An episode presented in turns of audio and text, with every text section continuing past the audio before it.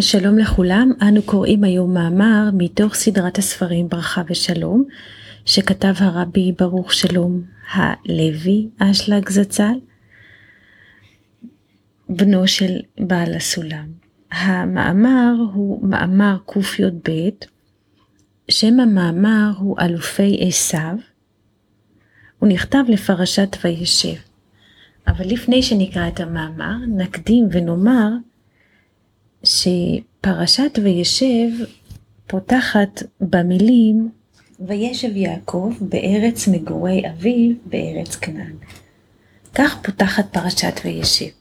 אבל לפני פרשת וישב נמצאת פרשת וישלח, והפרק האחרון בפרשת וישלח הוא פרק ל"ו, עוסקת ברשימה ארוכה מאוד של אלופי עשיו. כאן שואל הרב, מה יש לתורה לעסוק בפרק שלם באלופי עשיו? מה המשמעות? כאשר אנחנו מקודדים את התורה, מה מסתתר מאחורי הצירוף אלופי עשיו? ולמה אלופי עשיו, כל הפרק שקשור באלופי עשיו ובשמותיהם, בא לפני הפסוק וישב יעקב בארץ מגורי אביו בארץ כנען. קושייה, נקרא את המאמר. הפשטני הזה טמא וכולי. כך פותח רש"י בביאורו על בראשית ל"ז פסוק א', זה על וישב יעקב בארץ מגורי אביו. עניין האלופים מלשון ואאלפך חוכמה, ואאלפך בינה. הפסוק ואאלפך חוכמה מופיע בספר איוב, פרק ל"ג, פסוק ל"ג. שוב, עניין האלופים מלשון ואאלפך חוכמה, ואאלפך בינה. זאת אומרת, אלוף מלשון אילוף. אילוף באמצעות האות א', שהוא אלופו של עולם. היינו, שהם בחינות מחשבות זרות של עשיו. המחשבות הזרות שיש לאדם, לנו, כנבראים, אלו מחשבות זרות של עשיו. אמרנו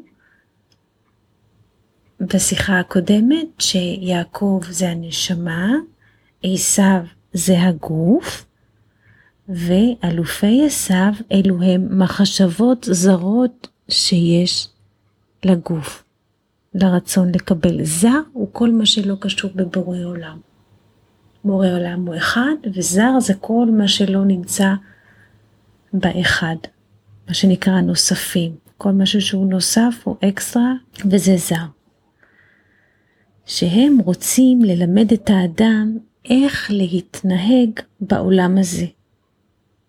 ושאל, איך ייכנס הפשתן הזה? פשתן זה מונח שמשמעותו הרצון לקבל, מלשון פש, תן. פש מלשון ריבוי, כמו שכתוב, ופשו פרשיו. זהו ציטוט מחבקוק, פרק א', פסוק ח', ומפרש רש"י, ופשו פרשיו, רבו פרשיו, שפש זה עניין של ריבוי, ותן, תן לי עוד. כן? שהפירוש הוא של פשתן הוא תן יותר. נסכם ונאמר מה עניין אלופי עשיו, למה מקדישה פה התורה את פרק ל"ו, כל כולו לאלופי עשיו. אמרנו, אלו המחשבות, אלוף מלשון ואלפך חוכמה, ואלפך בינה, הם בחינת מחשבות זרות שיש לגוף. שרוצים ללמד את האדם איך להתנהג בעולם הזה. לכן מקדימה התורה את עניין של ואלפך חוכמה, לעניין של אלופי עשיו, לפני הפסוק וישב יעקב. כי וישב זה עניין של מידה ממוצעת, לא עומד ולא שוכב, אלא יושב,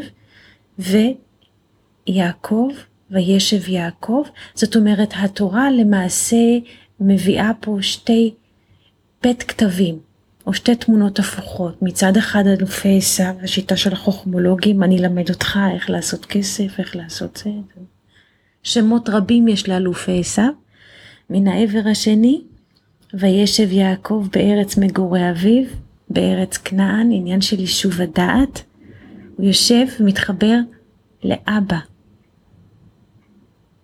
אז אלו שתי תמונות הפוכות, בית כתבים הפוכים, לכן התורה באה, מקדימה את אלופי עשיו, האלף, והאלפך חוכמה, היא מקדימה כדי לנגד את המצב של אלופי עשיו, כדי לנגד, להראות ניגוד בין מצב הגוף, הרצון לקבל, לבין הנשמה, וישב יעקב בארץ מגורי אביו, בארץ כנען. עד כאן שבוע טוב לכולם ולהשתמע במאמר הבא. כל טוב. Thank you.